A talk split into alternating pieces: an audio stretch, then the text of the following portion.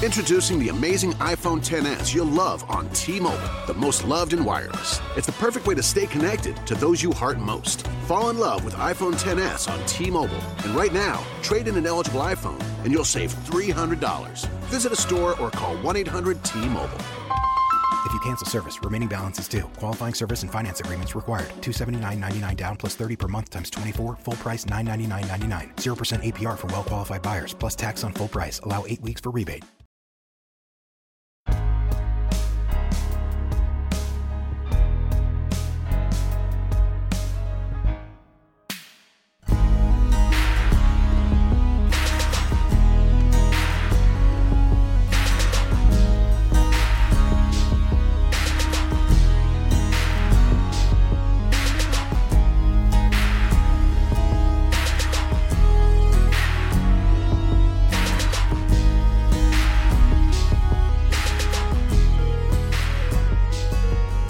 Welcome. It's your weekend managing Madrid podcast. What's up? Uh, it's your host Gabe Lezra. How you doing? Are you having a good weekend? I hope you are. I hope you had a great week. Um, and you ready for the week? I, I'm I'm I'm a little exhausted. I am luckily joined by Kiyan Sobhani and Om Arvind to talk about just a huge and you know, just news filled week for Real Madrid, just nonstop breaking news that I'm sure um, each one of us have been following. So, guys, um, you know, which one of the many stories this week was your was your favorite?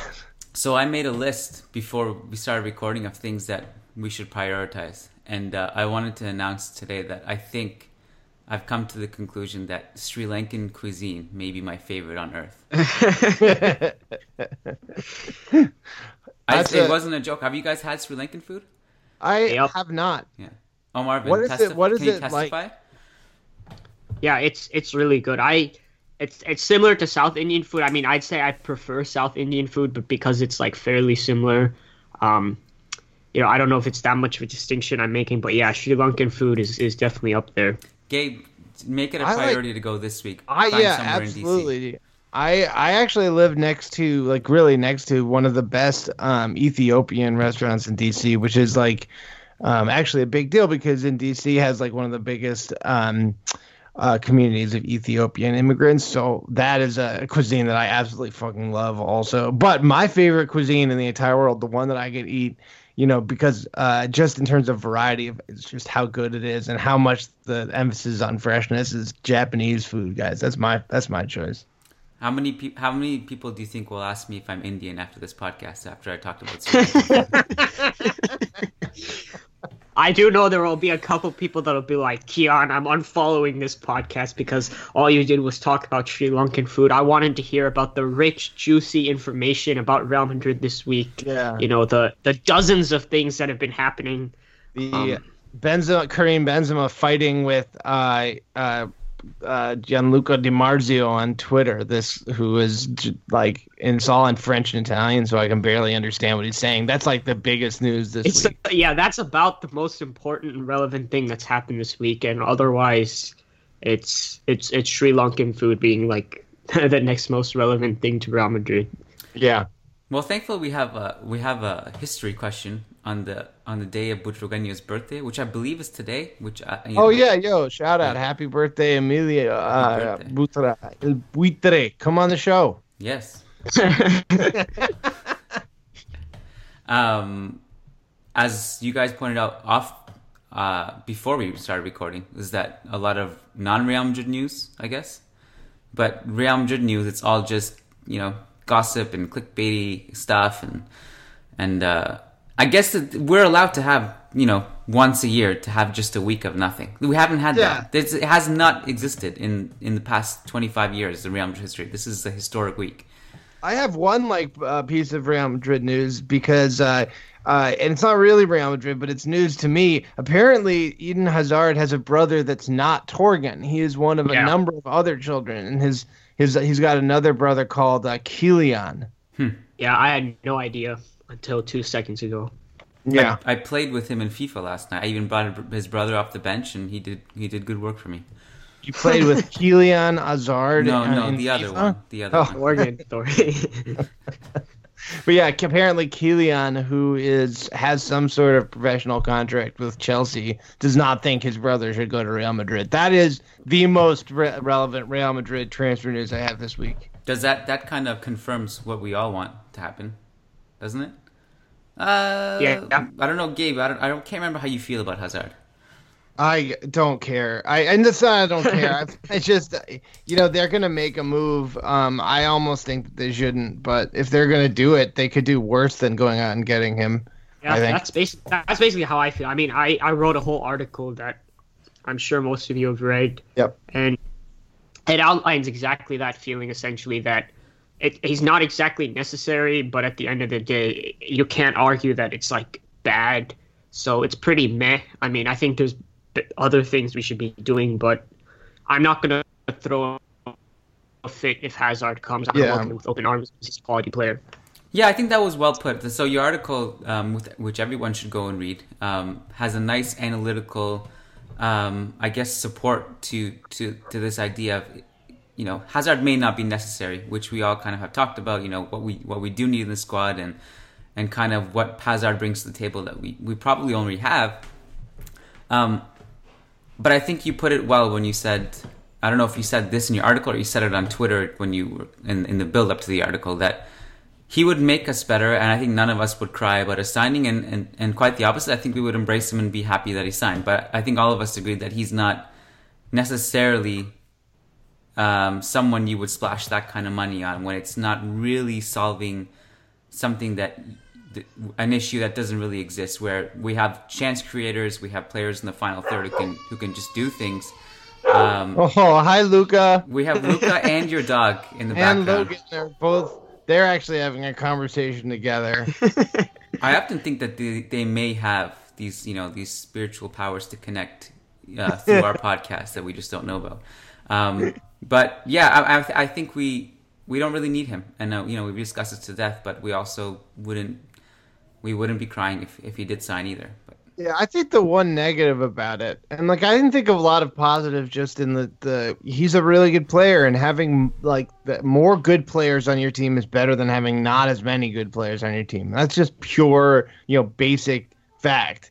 But you know, the one negative is that if you know, right now Madrid are in a really, really positive FFP position, and um, if they were in the future going to try to go and get one of the guys that may seem ungettable right now uh, by splashing just a, a, huge amount of money this summer, where they were like, were they to splash say 200 million euros, which is the the figure I've seen floated for Hazard, uh, then they might be in a position where they've then had have to you know make it up in FFP the next year. Like they they're in a little bit of trouble with that respect at least, and and that may be the only thing because it's not that they, you know, they're not a team that has an infinite amount of money, unlike you know, you know the the the the big teams like. You know, and by big teams, I mean literally the teams that are you know owned by entire countries and are backed by those wealth. So they can't just like go and purchase players whenever they want. They they actually do have a limited amount of money, which means that money you're spending in one place is, is money you're not spending somewhere else, which is why I was sort of interested at like in the Thibaut Courtois for 35 million, which seemed to me a fine deal because that frees that money for other shit. But yeah. in Hazard for 200 million, man, that that if let's say Madrid try to go and get you know Neymar or Kylian Mbappe in, in a year or two, that 200 million euros is actually going to be a bit of an uh, bit of a weight around their neck because of the FFP stuff. Mm-hmm. That's a fair point. That's not a that's not an angle I'd considered. That's all I have to say. Other than that, I think he's really good, and he would. I think he'd be really good for Real Madrid, and I think that he has the potential to kind of expand his game, and I think it'd be really sexy watching him play with like Isco and and and Asensio, and you know, really just handing it over to this generation of you know creative players and hopefully one of them or two of them or the group of them can all kind of step up together collectively and and and you know shoulder that scoring scoring load but well look if uh, you if you if you you know just pretend the money thing wasn't a factor for a second let's say whatever the amount was next season if we're recording a post game podcast after a game where you had you know Hazard Isco and Bale in in behind a striker I think I think we'd probably be discussing like a, a, a five to six goal uh, thriller. Yeah. Uh, it, it would be ridiculous to see, you know, Hazard cutting in from the right, Bale cutting in from the left, Isco down the middle, or, or, or Asensio kind of interchangeable, and all of them being interchangeable with either Benzema spearheading it or coming off the bench in a false nine. It's not like, you know, again, Hazard coming in that role is going to be scary for any opposition to deal with. And, and that's why I think, like, you know, either way, it's fine. But then we're also talking about, you know, to me, Isco and Hazard play that role like I like it's the same role.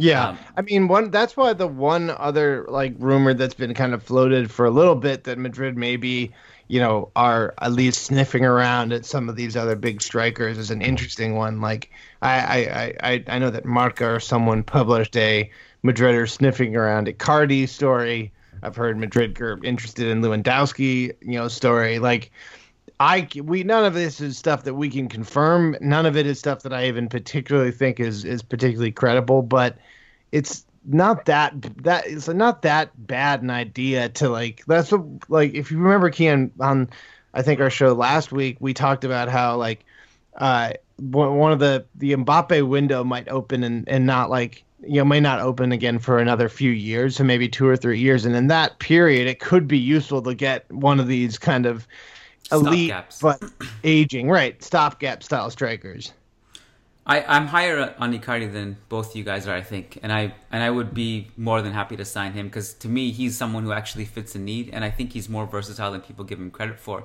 Um, I don't think he's just a pure poacher who does nothing else. Um, I, I I think he's limited, more limited than a Firmino or a Benzema short, but I don't think he's this um, this statue, a traditional nine who, who can't do much else and link up with others. I, I think he would score buckets of goals with the amount of talent um, behind him. Uh, I don't know if Icardi is even on the radar at this point. I think if he was, I don't think I don't know how hard he would be to grab, but I think that is something that we should consider. I mean, I don't know. Benzema may or may not leave, but it looks like he'll stay. Um, and the whole Di Marzio thing is funny because after after Benzema kind of called them out and said this is a lie, um, Di Marzio apparently came out and said um, actually, no, it's true, and Milan is negotiating, and this is the fee, and like you know, we actually know more than the player because the clubs are talking about you, and you have no idea, which is a a, a kind of funny situation. But if Benzema stays, I it's still it's still um yeah I, I don't know I, I would welcome a signing like an Icardi, I, I don't know I don't know if you guys would, and I think I'm higher on him than you guys are, but a stopgap makes sense to me because Mbappe, if he comes, he's probably a few years away, and um, the the market is not you know flooded with available po- uh, you know goal scorers right now. the market is flooded with no one. Like basically, it's it's there's just not the market after that huge spending summer last year. You know, is is really tight right now, and it's tight because a lot of the teams have, you know, up their buy, you know, their buyout clauses, or they don't have buyout clauses, so these players are under contract. And really, the only players that are gettable right now are players that make it clear that uh, they want to leave publicly if they have a long contract, or players that are coming to the end of their contract, uh, and in in which case then maybe the teams are, are more willing to talk. The interesting thing is, you know, like Kovac. So one of the rumors obviously is that Kovacic may still want to go, but we have no idea whether that is is you know really true or not. Um, and uh, he still has a contract with Real Madrid. So you know, ultimately, Madrid could essentially force him to stick around. But the way he would go about leaving, if he wanted to, is by making a stink about it. And he's begun. He began to make a stink about it, but that was a little bit before we saw the Lopetegui kind of come in and take over. So we'll see how that goes with him. But yeah, the market is really, really, you know, I've been I've been trying to say this whenever I go on on talk to people is the market is really tight right now because you know these contracts are are are being written in ways that make it much harder for the players to to to to get out of them and and the, clubs don't seem to be as willing to get out of them themselves. Yeah, uh, this is the situation. This is why I think you know, like everything with contract talks, and and if you build it around that, the timing right now is just it's just a weird time for Ronaldo to leave because because of the market. Um, but I also think if there wasn't some kind of plan with Lopetegui and Flo in, in place, that you know we we may not have let Ronaldo Yeah. go so easily. So I'm I'm not worried. I'm kind of excited, but I do I'm very curious to see where the goals will come from, and I do still think it's going to be a more collective approach because I don't I don't know if anyone's coming. One thing I keep telling people is that in the past, though, and I, I know it is it the market is like tighter or whatever, and it's tighter partially because of how much PSG broke it the other the other year. Um, part of the part of the thing that's going on right now is that there's also not that like you know influx of available younger talent, but the the historically speaking, it actually was also quite difficult to make these kind of um, world breaking transfers. Like even those big ones back in the day when Madrid would, you know, seemingly every year break some transfer, there was always a huge drama about it. There was always like, it always was very hard and sometimes it didn't even work. I remember a number of transfers that Madrid tried to make that didn't actually end up going through. I think most notably Madrid and Steven Gerrard had a like almost a half a decade long flirtation that ended up in him just staying at Liverpool. Uh, but like, yeah, so it's not like this is like more you know it's a tougher market now than than other times. But i also think that it is a little bit you know because uh, we're expecting madrid who finally uh, have a requirement to go out and get someone to to play in the market. The fact that no one else is really playing makes the market really tight, and everyone knows Madrid has to go get someone. So they're all saying that they have to spend way above market to get players. So well, let's not forget. I mean, like you mentioned, the the market on young players is that there isn't much of a market right now, but also the fact that Real Madrid actually has so many of the young players already. Like we we also we don't we didn't talk about Vinicius Junior's presentation.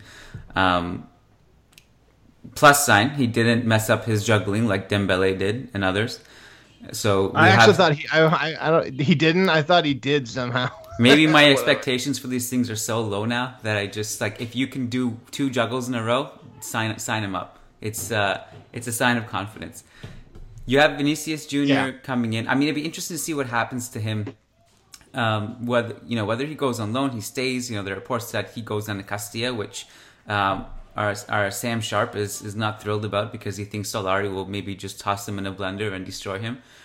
And then yeah. uh, you have a team that in every position we have a young talent. Like if you go from one to eleven, there is a young talent in yeah. you know in the backup position. And I think at some point you have to either give them more playing time or give them a chance to make a leap when they haven't had a chance yeah. to.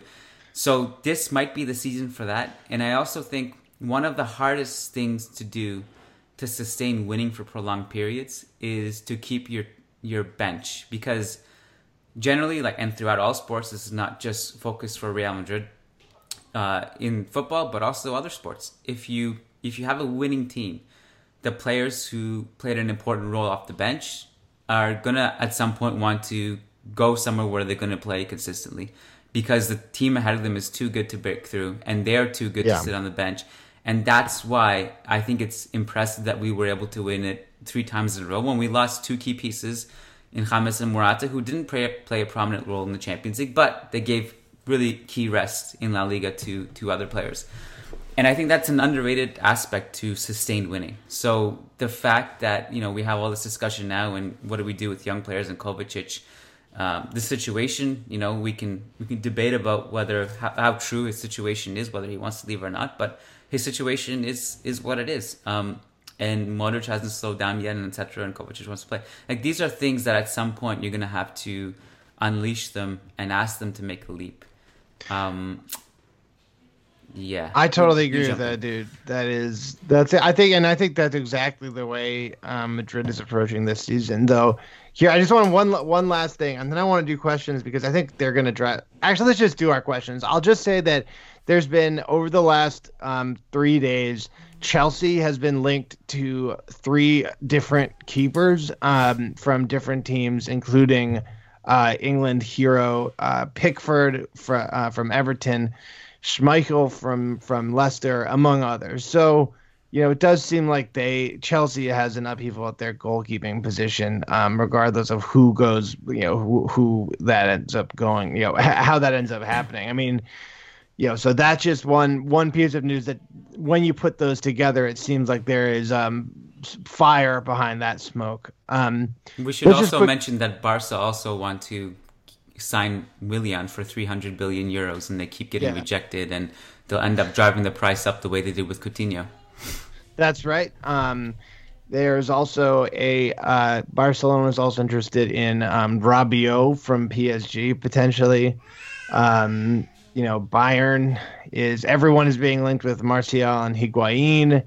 I'm just I'm you know it's all this all got it's all bullshit. I mean it's not bullshit, but it's all like gossip. And if you're the kind of person that loves gossip, then this is a season that you will adore. The problem is that it's just there's not that much Real Madrid and related uh, real news right now. So, um, all right, let's make uh, let's jump into let's jump into some of these questions here because um, I hope they drive us. I mean, because like I'm also happy to just talk about like fast food chains. By the way, like I think, for example, that uh, uh, I think Wendy's has really good uh, chicken sandwiches, and I think it's better than a lot of the other fast food chains. That's one of my one of my hot takes. I don't eat meat anymore, but when I did, I always preferred the Wendy's spicy chicken. It's a good chi- it's a good sandwich. It's not bad. Kiyan, what like fast food, uh, veggie fast food do you eat? Uh, my go-to is I stay away from chains these days because I don't I don't eat. Um, not to be one of those preachy vegans, but I'm vegan, so my go-to is usually falafels. Uh, Nice. Get Yeah. me a, get me to a Middle Eastern takeout and get me a falafel, load it up Yeah. with beets and all, all the pickles, Oh. and and I'm happy. The other thing is A and. W never disappoints. Yeah, that's a great point, dude. I um I've been making most of my food, but uh, I like doing the you know talking about fast food because of how much people hate it, and I think it's pretty funny. Can we just can, can we do a quick check? To, is Om Arvind still awake? like, oh, did you die? I'm here, guys. Om Arvind, tell us Omar. about your your your go-to. You're a student, right? What's what do you even do? Do you yeah, just you live off KD or what? What do you? Uh, yeah. Oh, I cook a bit. Um, but there was a subway really close to my apartment on campus, and I went to that pretty often. Um, it, it got kind of old, but but but I like Subway. I you know you can make your own sandwich. I mean, it's just a sandwich. I like sandwiches. Yeah, it's pretty. But- good. It's pretty Do you ever feel bad for the subway worker? I often think about their just they're there and they're they're always alone because the owner doesn't want to pay a lot of staff, so they're they're dealing with 10, 20 orders at once, and I always just I, I want to give them a hug each time I go in. I feel bad um, for for generally for all low wage workers, but that's like a different discussion entirely. But I feel bad, especially when like you can tell that they've had a really bad day, and like the customer gets frustrated and like they put something wrong on the sandwich, and you can just see them get all embarrassed. Yeah, I feel Yeah. bad for them then. Yeah, dude. Um, This is a My- good time when to say if you like this discussion, please support us on Patreon. yeah, if you like this particular type, I mean, this is what this podcast is about. It's about us talking about our food and and uh, how Om uh, uh, orders at Subway. So, if you are interested in that, please fund us on Patreon so Om can go to Subway and, and buy more Yeah. different types of things. But no, I, I when I was in college, um, we used to have a falafel cart that would drive around, um, and it would it would go um, uh, weeknights. It would start driving around about seven p.m. ended about twelve. Uh, but on week uh, weekends, Kiyan, it would start at 10 p.m. and drive until 3:30 or 4 a.m. every weekend night. it was the single greatest thing about my college campus. That that sounds amazing. I, I don't even know what it means to be awake at 3 a.m. anymore. By the way, like my my life with with a baby. You is sleep just- through the night with the. baby. I mean, like. Well, my dude, Luca is unreal. He sleeps 12 hours a night in his own crib, like just oh, like overnight, and and that's it. Like just an amazing sleeper. So, and then I go to bed early. I wake up early, but you know that to those to have that 3 a.m. 4 a.m. perk of Yeah. convenience. You know, Yeah, it is. It's Yeah. it's a great night after. Yeah, I mean, you go out, you have a good time with your friends, and on the way home, instead of like having to call in Domino's, which if everyone remembers, Domino's literally ran an ad campaign about, hey, remember how we were really bad, um, and we know that we were really bad. Well, guess what? Like we're doing our best to not be as bad anymore. that was their ad campaign when I was in college. So, um, yeah. All right, let's. all right, I'll Patreon.com slash managing Madrid. Patreon.com slash managing Madrid.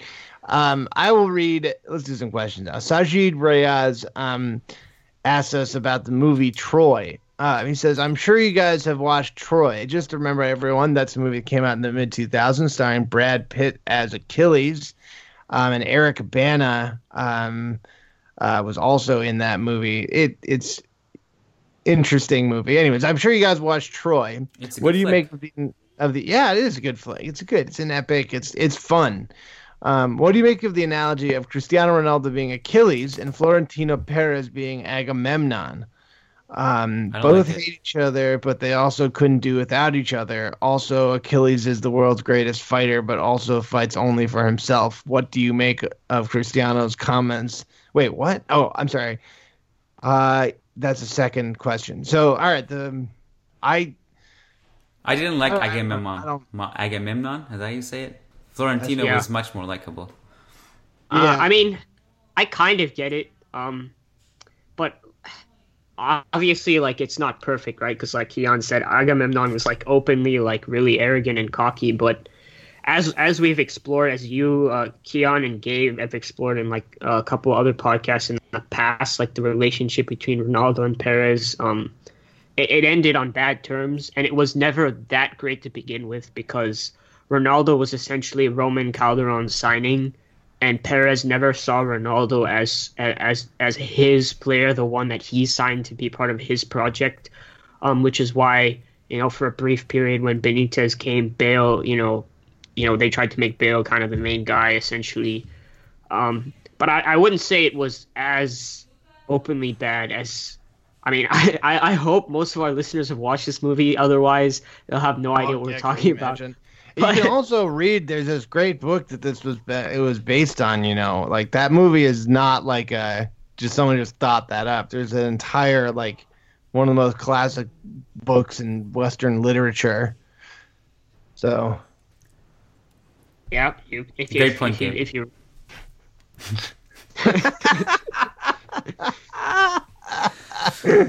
I, don't like. I, also don't. I, I, I just want to say it. I, I think there's this is. I don't like this analogy. Um, I think that maybe, uh, I, I just I, I don't I don't I don't see Florentino as Agamemnon rushed into basically you know drummed up uh, a, a reason to go to war just so he could uh, uh, you know attack Troy. And there's I don't see any real that that I mean Agamemnon was impulsive. He was a terrible, you know, he was not a great king, and you know I think the opposite is true of Florentino. So I I, kind of take exception with the the idea that Ronaldo plays for himself. I know that's a narrative against him, but whether you think that's true or not, and maybe it's true, I, I don't think it's true. I, I just think it.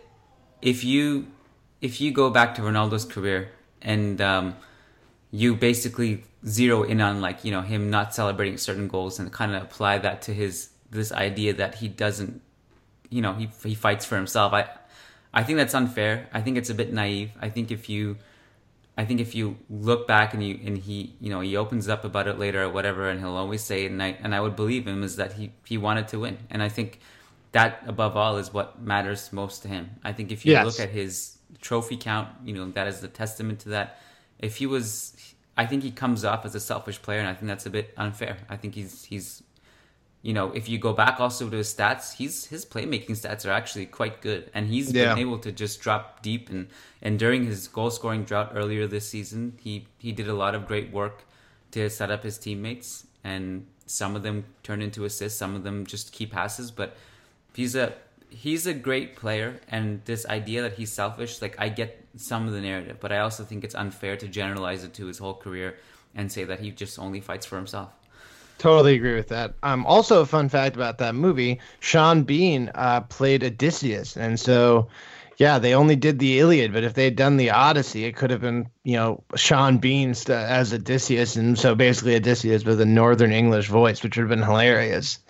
Um, the second part of his question, uh, Sajid's question, is uh, what do you make of Cristiano's qu- uh, comments that it was an easy decision to leave Real, leave Real Madrid, and Sid Lowe's remarks that everyone in Madrid are very calm about his exit? I think we've all kind of have said the, the same stuff that right? Like this is Yeah. like we what we've been saying for a while. Everyone's sort of ready for this, and we understand that this was probably the the right moment, and there you go. Yeah, no, we spoke about the we spoke at length about the idea that there's there is emotional detachment from to Ronaldo from Madrid fans in Madrid.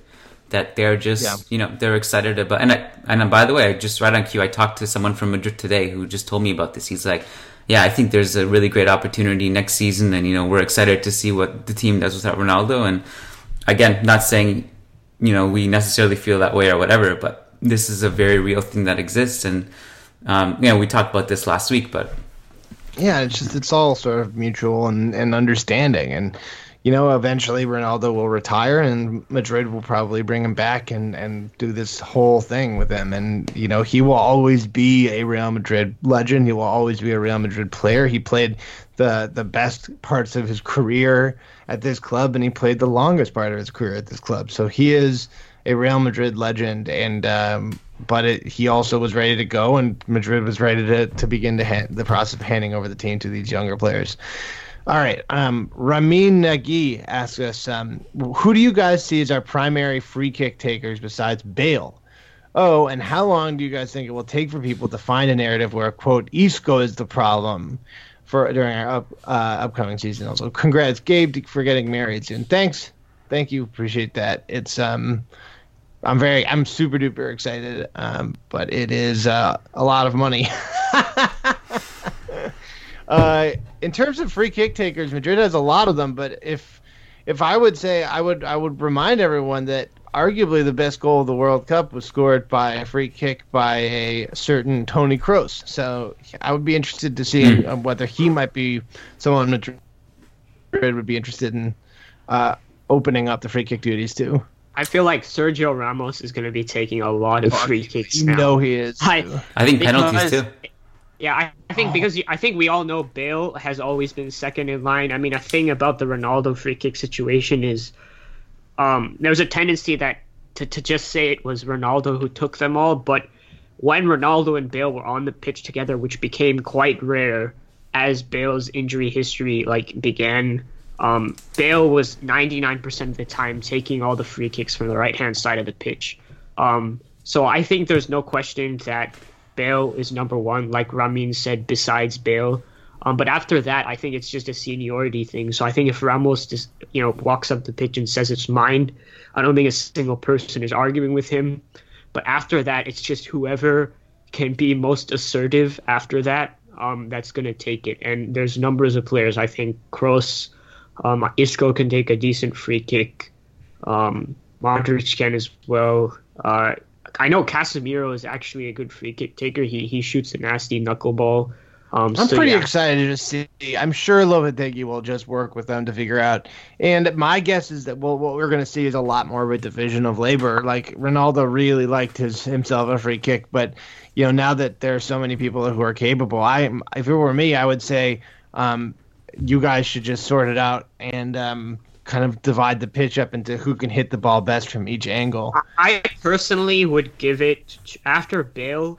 I would give it to Mainly Kroos. Bale and Yeah, I mean- yeah, yeah. I mean, if James was there, James would be my number one pick actually. But after Bale, I want Kroos taking my free kicks. But um, you know, you know, Isco wouldn't be a bad option sometimes. But I think I think it's pretty clear Kroos is the second best option after Bale. I, I mean, I think Isco. I, so sorry, Gabe, just to jump in. dude. Uh, I I do see a scenario where you see Bale taking the ones on the right side, and then because we have so many left, or sorry, right footers in the team, from the left side it gets interesting. I think Isco and Ramos will share them. I I agree that I would like to see Kroos in the mix. I don't know if he takes them, but that goal he scored against Sweden was one of the most precise shots from that, like an angle like that. The accuracy, the the the venom behind it. It was so perfectly placed that if he if it goes an inch or this way or that way, or if it's an inch or you know it's a little bit slower, it's not going in. It was so perfect. Um, one of the things I think the Casemiro point is interesting because I think there should be room for um, for for having those unorthodox free kick takers like Casemiro. Like we've seen him score one or two just crazy ones for Porto, and this kind of goes back to how I felt uh, earlier in the millennium, uh, in in this century, where the the the status quo free kick takers were Zidane, Roberto Carlos, Beckham, Figo, and the fifth choice, which we never got to see, was Raul, who he would take them like once every I don't know six months, and he would score from like every single one.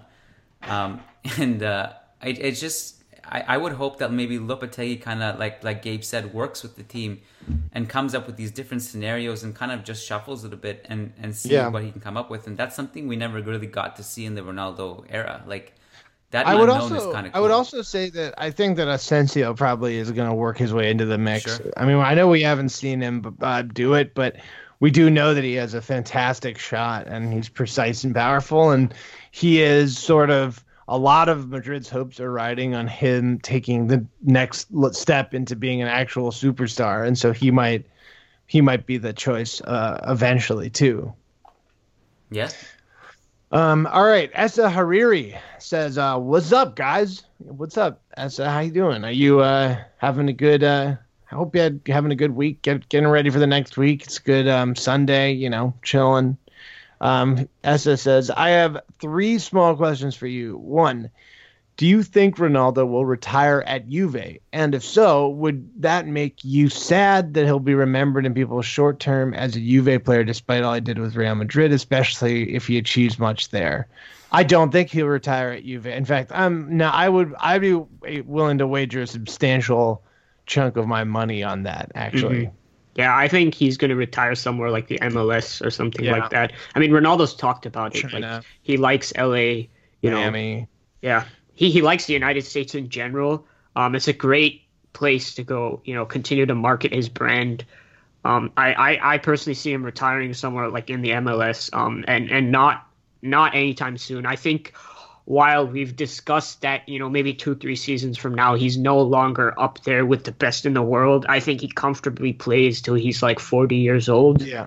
because, yeah, Ronaldo is just, he loves football too much. He's too fit. Yeah. You know, he has too much hunger, too much desire in football and outside the footballing world and in marketing and his business to just quit that easily.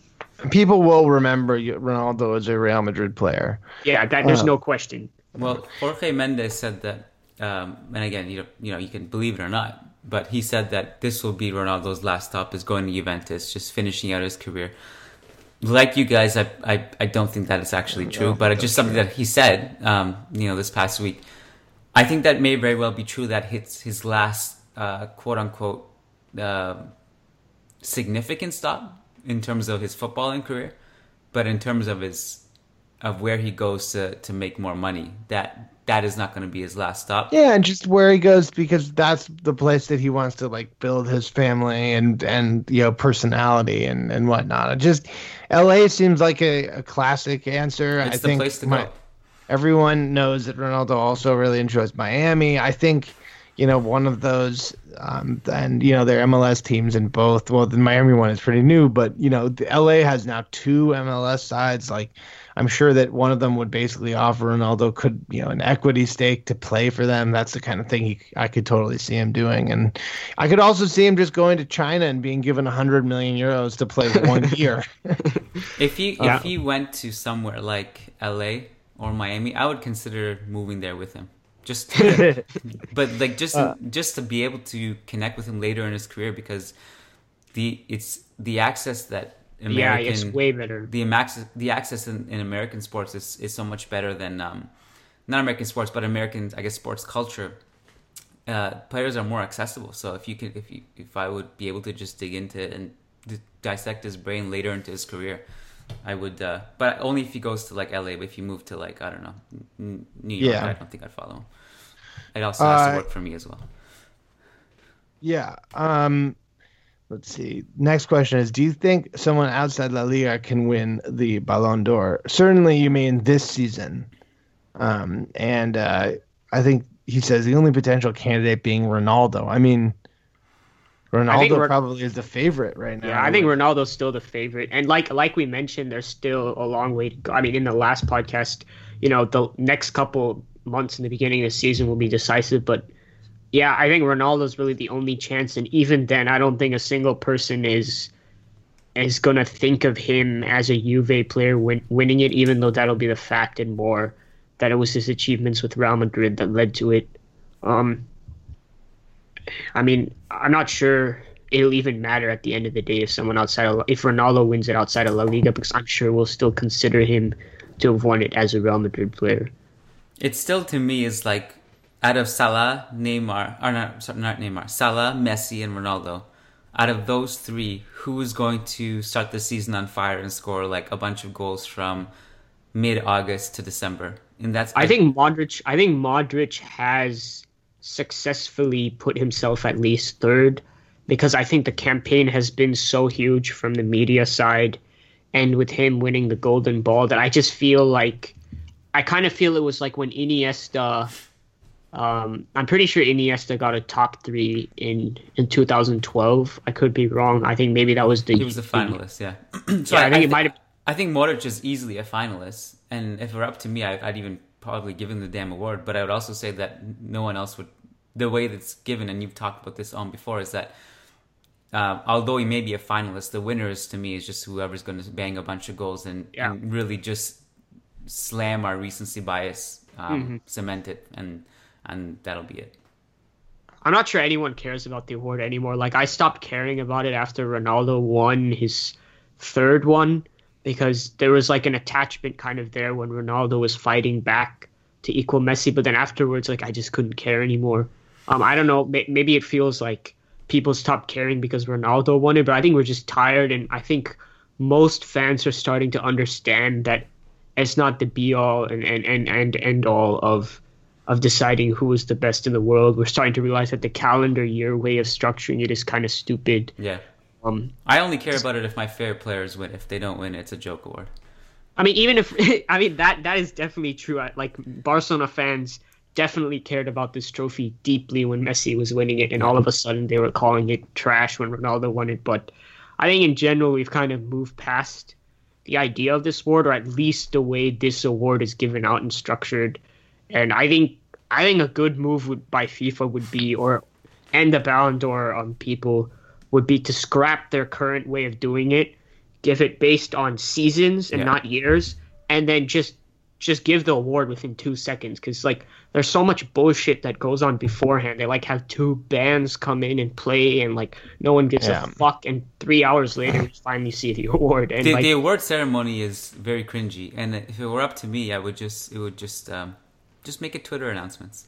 yeah, I mean, I there's ways. People are so fucking or, obsessed with this least, shit too. At least hire a bunch of kids to make some noise. Um, because I feel bad for these great kind of journalists like Kay Murray who go up there and have to like MC the event and nobody, everyone is just looking at it with a straight face and everyone's like sweating in the crowd. I just, I, I, I feel so uncomfortable that I just turn it. Off. They off. should take a page out of the American fucking books and just uh, hire a, a, comedian to just roast them. They just mm-hmm. go up there a and just like be a great idea. I, I, I, don't think I don't dunk think, on all these people. That's such a good idea. That would be awesome, but like European sporting culture is just so much more like closed off and conservative. Like Kiyan mentioned, it's so hard to get access to. I think it would be interesting to see Ronaldo watching as he got roasted on stage to see how he'd react. I would be down for that, but I don't know how how well you know these European superstars will react to that. Or get a real personality to host, like maybe like someone like Zlatan. I would watch that. Oh, that was shit out of that. Yeah, I watch every set. He'd give it to himself. He'd be like, yeah, and the vote is, oh, I won it. That's me. It's like I know you say I wasn't nominated, but that's what it says. Sorry. Um, right. Uh, Patreon.com another slash of, managing Madrid. Hey, yeah, patreon.com slash managing Madrid. Do you Essa says uh, do you think someone oh yeah here patreon.com slash managing um, has isco reached his peak? I think that's a great question. Um, and i think that is going to there's going to be a, a, lot of madrid's next few years are going to ride on the answer to that question. So isco is 26 years old right now and i can kind of consider a footballer's peak to be 27 to 29 years old, maybe 26 to 30. Um, so I would say that right now, when it comes to all his physical qualities and his technical qualities, he is in his prime years, but we haven't got to see the best of what Isco can do at Real Madrid, if that makes sense, because he really hasn't gotten the consistent playing time since really the Ancelotti years when he was still very much growing as a player. Um, and I think this whole situation at Real Madrid comes at a perfect time for Isco because he is entering his prime years. And if he if he gets his chance, if he plays in a well structured system and you know he's he's not allowed to roam too free and too far, I think we can really see I think people will perceive it to be a huge leap for Isco like the 16-17 season people thought this Isco is something we've never seen. When personally, I thought Isco had always showed that quality. It's just that we were seeing it more regularly. I think something what we saw towards the end of the 2016-17 season is what we're in for over the next couple seasons. And I think people will perceive that to be this is just Isco on another level. And while I think he is going to move up, you know, a, a, bit in, in his ability, I think this is just going to be something us seeing what we could have sort of seen before had he more had more minutes, um, and just really him showing us something that was already there. Um, if if that makes sense. Yeah, I think the Isco that we saw in 2013, when we had just signed him from Malaga, we were excited about him. I think we all knew his talent level, and we all expected that he would get to he had the potential to become just an elite, elite world class player, one of the best in his position. And I think it wasn't until last season where we truly saw that kind of prophecy fulfilled. And a lot of a lot of years of just kind of grinding through on in, in and out of form, being a bit superfluous with the ball, tunnel vision with the ball at times, learning to kind of iron out and flesh out some of the inefficiencies of his game, and still was still, and still working on it. I think I think Om's point 26 to 30 it's a it's a generally that's a good peak. I would say as we go year to year and we see what the human body is capable of i think we can see the peak extended. We talked a bit about this last week how you know just certain players will have better seasons even past their peak like lebron or modric. Uh, this year you wouldn't say this is prime Modric, but you could argue this is maybe his best football because just the, the level he's playing at, the, the amount of time he sustained it for. I think it's not inconceivable that we see Isco's best years coming like three or four years from now. Um, I yeah. I, I would I, I, I, I kind of I agree with the general idea of what you're saying. I think um I, I still think the peak years haven't really changed in the sense that like I would say like LeBron's peak was still 2013 when he was 28 years old. Yeah. Um but I the ability to extend like stretch those prime years even while there's a decline to maintain that super high level, even if you're not at your absolute best, is definitely something that has changed. If you look at like Ronaldinho, you yeah. know, you, you, look at those types of players, Raul. they they had super high peaks, and then there was a huge drop off afterwards. I mean, even Lionel Messi right now, um, I, am guessing this what I'm going to say is kind of a hot take, but.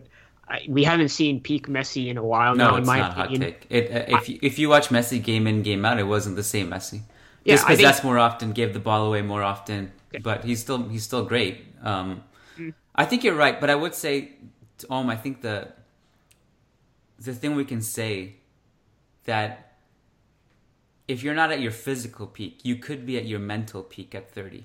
Yeah, I think I think the thing with like for example LeBron, he has gotten more intelligent with his passing. I would exactly. say I, I think you could argue this was his greatest offensive season yeah. and maybe not his best overall because he saved himself on defense. Yeah. And I think with Ronaldo, I think in 2016 17, you could have said that Champions League campaign was his best because he was just so intelligent with the way he used himself. He, he yeah. essentially his timing was perfect with the knockout goals he scored. Um, but yeah, I don't think we're in much disagreement here. It's more semantics. But yeah, definitely I would I would agree Isco 32 33 years old could still be a class player. Um, and I mean, I, I hope I hope he reaches his full potential with Lopetegui. I hope he stays here a while. Um, I it's something I'm really anticipating. I'm really excited. Isco was my favorite signing post Ronaldo. I was never as excited for a signing as as as as I was for him. You know, even you know Bale, James, all these players. Isco was the one that excited me the most. So I have a real personal stake in hoping that we see the absolute best of him this season. And if if it happens, we're going to be in for some really really fun football. Yo, and I just want to say, just to move on, um, huge shout out to Mesut Ozil, absolute king, releasing an incredible statement uh, where he quit is quitting the German national team over uh, the racism and flagrant xenophobia of the DFB. I'm just going to read quickly from it. Uh, uh, uh, you know, he he says. Um, uh, this is because despite paying my taxes in Germany, donating facilities to German schools, and winning the World Cup with Germany in 2014, I am still not accepted into society. I'm treated as being different. I received the Bambi Award in 2010 as an example of successful integration into German society. I received a Silver Laurel Leaf in 2014 from the Federal Republic of Germany, and I was a German football ambassador in 2015. But clearly, I am not German. Are there criteria for being fully German that I do not fit? My friend Lukas Podolski and Miroslav Klose are never referred to as German Polish, so why am I German Turkish? Is it because it is Turkey? Is it is it because I'm a Muslim? I think here lays an important issue. By being referred to as German Turkish, it is already distinguishing people who have family from more than one country. I was born and educated in Germany, so why don't people accept that I am German? The DFB's opinion can be found elsewhere too. I was called by Bernd um, Holzhauer, a German politician, a goat fucker because of my p- picture with President Erdogan and my Turkish background. Furthermore, Werner Steer, uh, to, uh, the chief of German theater, told me to piss off to Anatolia, a place in Turkey where many immigrants are based. As I have said before, criticizing and abusing me because of my family ancestry is a disgraceful line to cross, and you and using discrimination as a tool for political propaganda is something that should immediately result in the res- resignation of those disrespectful individuals. These people have used my picture with President Erdogan as an opportunity to express their previously hidden racist tendencies, and this is dangerous to our society. They are no better than the German fan who told me after the game against Sweden, uh, Ozil, fuck off, you Turkish shit. piss off, you Turkish pig. Ozil, Mesut Ozil, king. Congratulations. This is an incredibly powerful resignation letter. I'm so sorry that he had to go through this. And I'm so, so, so impressed that he stepped up like this. He's the absolute king. So this is an interesting situation because I think everything Ozil said in the statement is 100% correct because there has been an issue especially in in the whole German Federation with racism towards Ozil. And I think just in general the way over the World Cup we've treated immigrants as being part of our country when they do something good but then separating our identity from us when they do something bad. But I think also in, in his first statement, Ozil kind of because he he did kind of go out of his way to meet with Erdogan and do a press shoot in election time in Turkey, and he tried to brush that brush that off as something that was apolitical. And so I think the reaction to that from the German press and from the German Federation was disgraceful because the angle they took was extremely xenophobic. But I think I think mostly I side with Ozil here, but the way he tried to brush off what he did with Erdogan is not something that sit well sits well with me because you can't just meet, you know, with a political leader in election time and then say it was completely apolitical as a charity event. Erdogan was was 100% using that to lend credibility to his fascist rule in Turkey. I mean, sure, Erdogan, all and, I'm all I'm saying is uh, the the demonization of uh, like you were saying the demonization of immigrants uh, and the making them not, you know, making them as not part of the country when they do something bad uh, is terrible. And I'm mm-hmm. very glad Ozil is calling it out. That is separate from the questions of his own, in my opinion, his own, you know, morality and whether that itself is a, what is, you know, is under question given the fact that he decided to do a publicity shoot with uh, uh, with Erdogan, just like Salah, for example, mm-hmm. did a mm-hmm. publicity shoots, uh, a number of publicity shoots with uh, with Ramzan Kadyrov in in um, uh, the Chechen leader. So, I mean, these are all questions, but the the DF the way that the DFB handled it is is a disgraceful thing, and I'm glad that Ozil called them out. Yeah, it's uh, yeah, I agree. It's also worth noting that Matar Matar Lothaus, I don't know how to pronounce his name Yeah. properly. He um he met with Putin, and there was an outrage about that. So Yeah. there, there was definitely bias there, and also I think.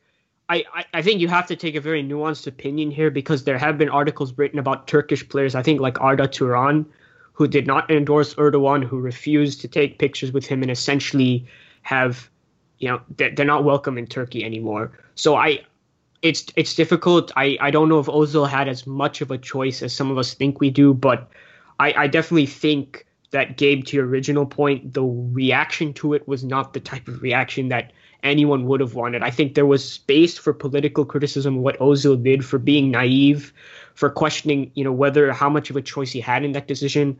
But the and even angle, supporting Erdogan. You you can you should be quite like criticized for Right. that. But the the the way that they've gone about criticizing is completely the wrong it- way. Yeah, the angle they took was was you you don't attack Ozil for his Turkish roots and then blame him, blame that for then saying this is why the German team failed in the World Cup. Like it's just been a fuck fest all around. Yeah. Um, it's another example, I think, of how sports and politics intersect, no matter how much we want to separate them. yeah. Um, but yeah, very interesting issue. I think I, I welcome all readers to investigate it more, investigate Erdogan more, investigate. The, there's a good Guardian article on a player who, you know, was kind of punished for not doing the kind of thing that Ozil did. Very interesting subject. Yes. Um, and if you really want to d- d- take a deep dive, there's a um, not hilarious. I mean, I know it's not really hilarious, but there's a, uh story of an NBA player who literally doesn't speak to his parents anymore because uh, of their the politics in Turkey. So it's obviously not a. Uh, it's obviously one of these one of the more complicated and complex uh, uh, arenas that we can do. But I, I, yeah, everyone should go and check it out. And you know, I personally would never have done what Ozil did, but I also really think that regardless of that, he should be commended for calling out. It's a hard thing to do to quit the national team and call out, you know, the people who who you know, especially someone who's a bi you know binational person myself like it's an impossibly hard t- thing to do to, to to do something like that just because when you do it it feels like because his whole life you can tell from the the pain in this art this this message that his whole life he'd felt like he wasn't welcome that he felt like they were treating him like he wasn't german that he was less than and by representing Germany, he he got to be and, and he got to finally put that stuff behind him. Uh, at least he thought. And then when you know when these things started happening, and, and when these people were saying these things about him, all of that, all of those feelings, and all of that otherness, all just flooded back. Um, you can just it's an it's a it's a very painful thing. And despite you know his I think clear moral failing in in supporting Erdogan and his you know more and more seeming like a fascist coup you know, it, regardless of that, you you don't want to have people in your country that you treat like that. So, um, anyways, yeah, I just wanted to uh, shout out to my to my main man. Um, let's uh let's move on from from politics, unless you guys have anything else to say about this, and talk uh, a little bit. We have one of our uh, patrons, one of our followers, uh, Grant Little um, is going to Madrid, and he would love to meet up. Um, he's studying the broad there from August 23rd to the to December 23rd. Um, so if anyone else is in Madrid, uh, you know, reach out to Graham um, or Grant. Sorry, uh, he's on Patreon, so just he posted this. Um, I'm sure just reply and and meet up. It'd be really dope, and send us a picture, and we'll we'll put it up on Twitter. Um, yeah, Kiyan, do you have any? Do we have anything else that we want to discuss? The Bu- Butragueño question, I think.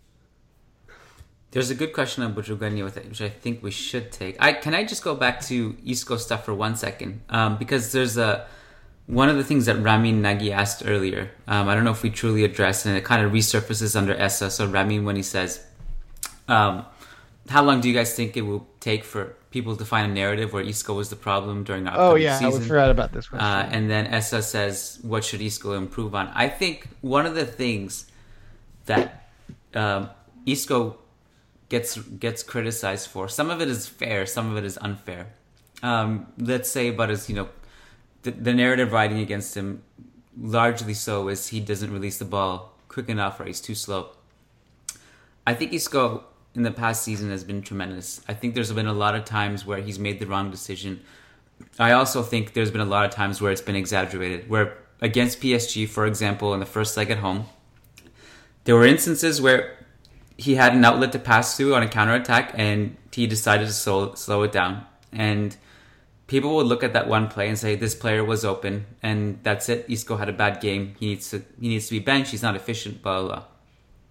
I think also, and I, and I, remember going back and writing about that particular game and going through and rewatching it, and and um, I remember I was in the stadium for that game, and then the next day I watched it again and just kind of put a lens on Isco, and the guy worked so hard without the ball in terms of just high pressing relentlessly, like as if he had eight lungs to spare, um, causing PSG to cover up possession multiple times he was one of the only ones actually creating anything offensively until Bale and Vazquez and Asensio came in late in the second half. And I think with Spain, even, I, I don't know where Spain would have been as bad as the tournament as they had. I don't know where they would have been offensively without him. He was the only one who was trying to be incisive in the final third, where everyone else was just recycling possession, and Isco was just a constant outlet. So while I think he has things to improve on. I I'd also say that there's always going to be a contingent of people who will look at one bad pass he's made or one pass he didn't make to like a wide open Bale or whoever it may be, and just call him inefficient and, and superfluous and and call him for the bench. And I think that'll be probably unfair. Whereas the other good things he does trumps those moments. I do I do think that we haven't seen peak Isco yet. I do think he can improve certain things of his game, and largely probably just being a bit more efficient and vertical. But again, I, I, don't even know if that's fair because I thought he's done a really good job in the past few months to to actually be more efficient. And I think we have a narrative that he's stuck with that he may need a few months to shed, um, fairly sure. or unfairly. Yeah, I, I would. I, I, I, pers- I personally shed the idea that Isco is this inefficient player, um, et cetera, et cetera. I shed that narrative a long time ago because I felt he really matured in the Ancelotti years, especially the 14 15 season, where 99% of the time that wasn't really an issue anymore. Um, I think I think the bigger deal that arose later um, that that was a real issue was the idea of Isco dropping too deep, et cetera, et cetera. Yeah. But I, I don't think you could ever detach that from the system and the tactics that he played in. I think I think the issue is if you let Isco play in a team that is too fluid and is not structured in the way it plays, then Isco is automatically then going to move deep and, and look for the ball because there's there's not structured lines of attacking play. And the truth is that wasn't a problem with Lopetegui because Lopetegui likes to play juego de posición, a, a, a pretty structured style of attacking play that requires players to be in specific zones. And we kind of saw that Isco problem with Hierro a little bit in the World Cup, but that was because Hierro's attacking tactics became more and more fluid as time went on because he didn't have the same tactical um, that you know tactical knowledge as Lopetegui, and he was just following a very generic blueprint than rather the specific you know the, the specific tactical uh, patterns that Lopetegui had had created. So I personally don't think that's going to be an, in an issue under Julen. Um, and I think really what we're talking about with, with that Isco issue of him going all over the place and dropping too deep was a pretty short period of time in the last season with Zidane, mainly when things just got overly fluid. And Isco was I mean, Isco was the DM, Casemiro was the number ten. Um, I don't really think that would be an issue anymore. Mm. Um, but you know, I could be wrong. But I, with what I know, I, I, I think it's reasonable to assume that that's not something we're going to see as much anymore. Well, we, I, I agree. With, we... I agree with um um. I would also say just to Ramin's point, uh, I think it's more likely that um the X player is the problem narrative emerges about a player who's not Spanish, just because that's sort of the pattern that the Spanish kind of tabloids go with. So it's more likely it'll be it's Bale's fault, or it's Benzema if he's still around's fault, or it's you know whatever problem it's it's someone else's fault and not the not the Spanish players. But you know maybe. Well, we the the those narratives mostly came from the fans rather than the Spanish media, um, the Isco ones. Um, yeah, rest, James fans, etc. Yeah, and, and so but the the whole thing about him dropping deep under Hierro and those limited matches we saw Hierro as a coach they actually, it actually happened quite a bit, and I think there's to me there's not many arguments for having a player like Isco run across the pitch to show us an outlet two inches away from a defensive midfielder when, with no one around. Whereas, like, I think it's a good point about the juego de posición and how that might rectify a lot of these issues. I can kind of, you can like, if you really wanted to stretch and, and clutch at straws to find an excuse for it, you may be able to with Real Madrid that you'd rather have Isco carrying the ball than Casemiro deep if you wanted to just hand it off to him. But in a Spain team where you had like Busquets and and who else was in that team? Everyone from Koke to Thiago to Iniesta to Silva to Asensio and all those people. It seems so ridiculous just to watch that over and over again, where Silva and everyone else would just stay stand around and Busquets would just look at the ball and Isco would run halfway across the pitch to just be like, "Here, give me the ball, just hand it to me." I, that stuff, I hope we'll see rectified under Lopetegui. Yep, agree, hundred percent. Why don't you guys um, hop into the Butragueño thing? On my, I'm having some internet issues, so I may take this opportunity personally to uh, uh, log off. But oh, okay. No, I'm just just FYI. I, I'm gonna try to stay on, but if if I if my computer if you can't hear from me, it's because uh, my internet. There's something going on with my internet in my building. I don't know. There's a big thunderstorm here in DC. I think that something's oh, okay. going down with that. But just okay. FYI, everybody. Patreon.com slash managing Madrid. hey, if you did, if you give us more money, we might be able to fix the internet. That is. He, that is a fact. If you've stuck with us this far, you're a true fucking fan. Yeah. And that means you're probably a patron. And if you're not, it sounds like the thing that you would do. And I, I think you should go do that right now. Yeah, seriously. Um, this is a question from a non patron um, at Ruthwidge Reddy on Twitter. He says, Hey, Kiyan, Gabe, and um, since today is the birthday of the great Butragueño, can you please talk about his legacy at Real Madrid and the role he's playing today in, uh, and the role he's playing today? Um, so is it today? His it's his official birthday today, right? Yeah, I think so. Yeah, it is. Okay. July 22nd, 1963 was when Emilio Butragueño was born. So feel free to jump in whenever you want, Om. I will just quickly say, uh, first of all, great human being. I had a chance to have a lengthy discussion with him uh, a couple summers ago, I think it was. Um, English is flawless, by the way, and uh, just genuinely, I'm talking to a legend, and um, the whole time he he kept turning the conversation back to me. How are you? Tell me about your story. How did your dad become Madridista, etc. And he's genuinely just did not care about himself, and that was an, um, just one of the long-lasting memories that I'll never forget. As a player, like we like we've seen with so many uh, legendary players who sit at high thrones in the club's history, they they come at a time where the club really needs them and puts them on the, puts the team on his back and and wins trophies and and does a lot of great things. Before I guess he broke out like around 84 85 because he joined Castilla I think it was 80 81. He broke out in the first team 84 85 and then I think he had his best year towards the late 80s like between 86 to 91 and i'd say like his peak was probably 80 88 to 90 around that time.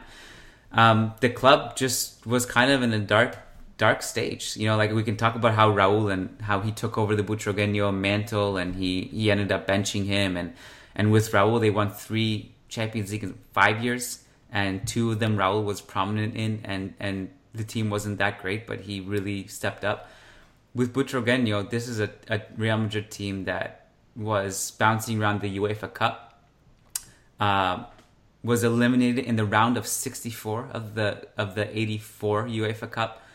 Then they won. Then he came in. They won back to back UEFA Cups, and then they, he never won the Champions League. But through his peak between 86, 89, that time they got to the Champions League semifinal three seasons straight in a row, which is which is impressive. They won the league they dominated the league. I think like five five, five La Liga, league, five league titles. five La Liga in a row.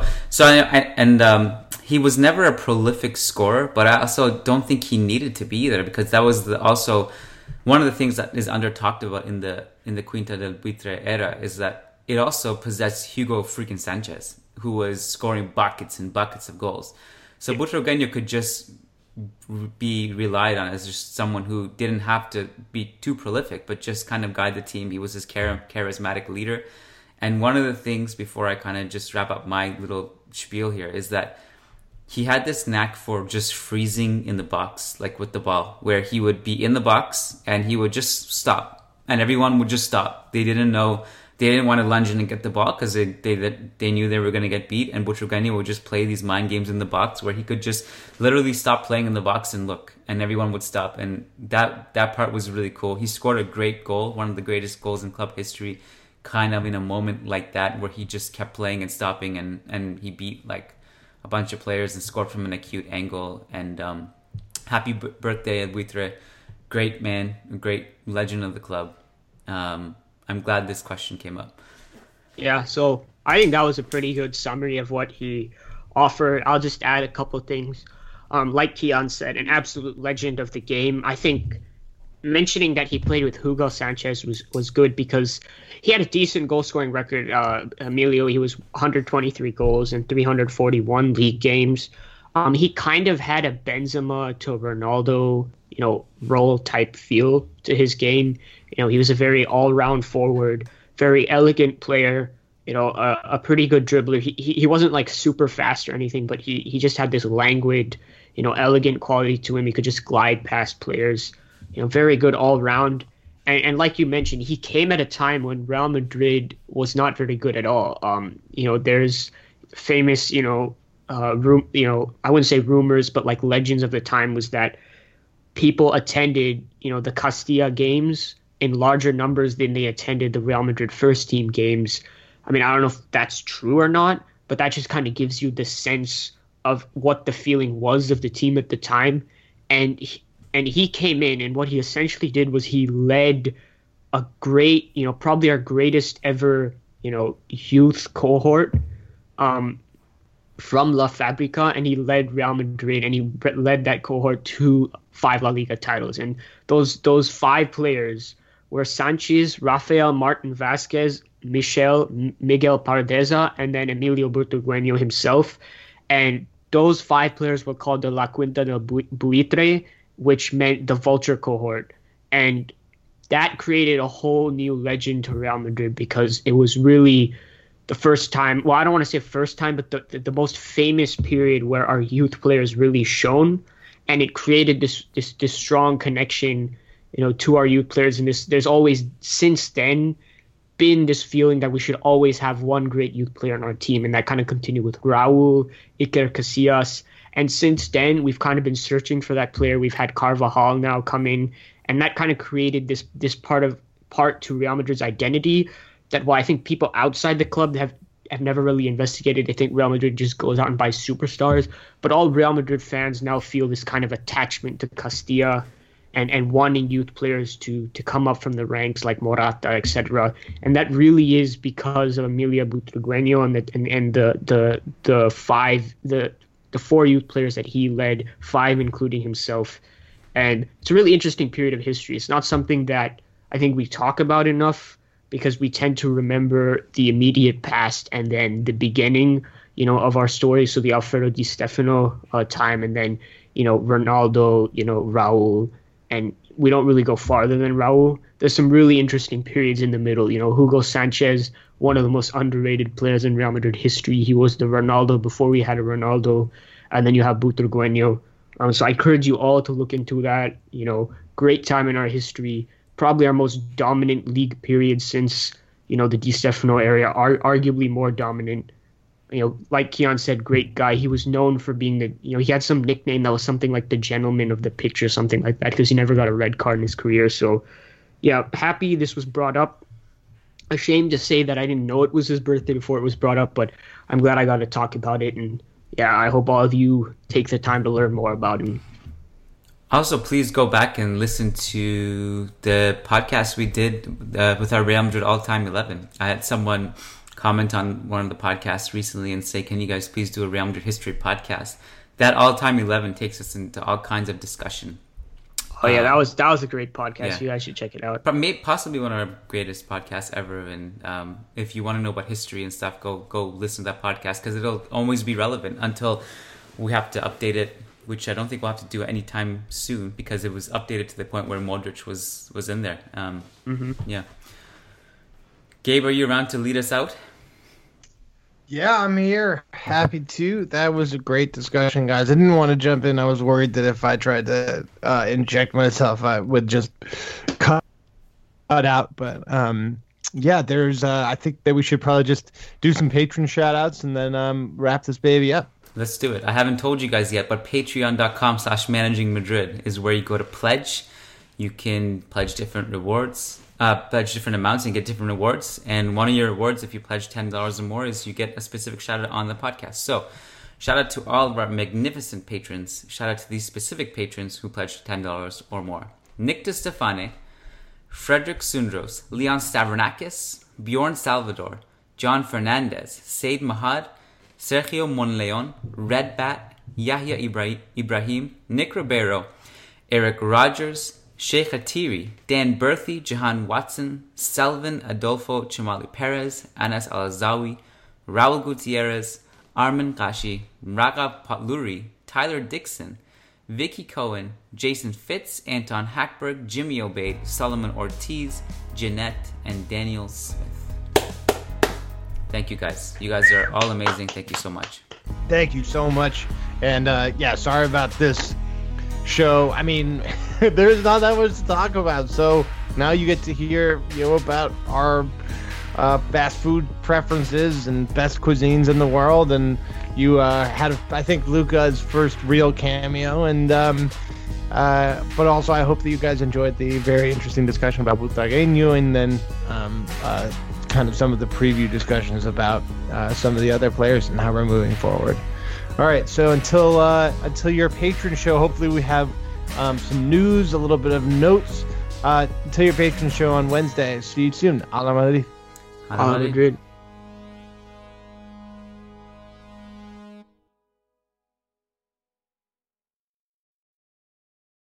Mattress Firm's most popular sale is back. Why? Because people like you love it. Janine from Bolingbrook told us that getting the king size mattress for the price of a queen was excellent. So, for a limited time, we've dropped the price of a king to a queen and the price of a queen to a twin. So you can enjoy incredible savings across America's best selling brands, up to $600. But this sale won't last long, so hurry in today. Your budget stretches further at Mattress Firm. Restrictions apply, valid at participating locations only. For offer details, visit mattressfirm.com slash sale. Have you heard? Metro by T Mobile now includes Amazon Prime. Yes, enjoy the best of shopping and entertainment, movies, TV shows, music, free shipping, and much more. All included for just $40 per line for three lines. All on the T Mobile network. Discover the smarter way. Metro by T Mobile. That's genius. One offer per account. Offer subject to change. $12.99 per month value. Offer valid for new Amazon Prime members. Metro customers may notice reduced speeds versus some T Mobile customers. Video at 480p. Capable device required. See store for details and terms and conditions.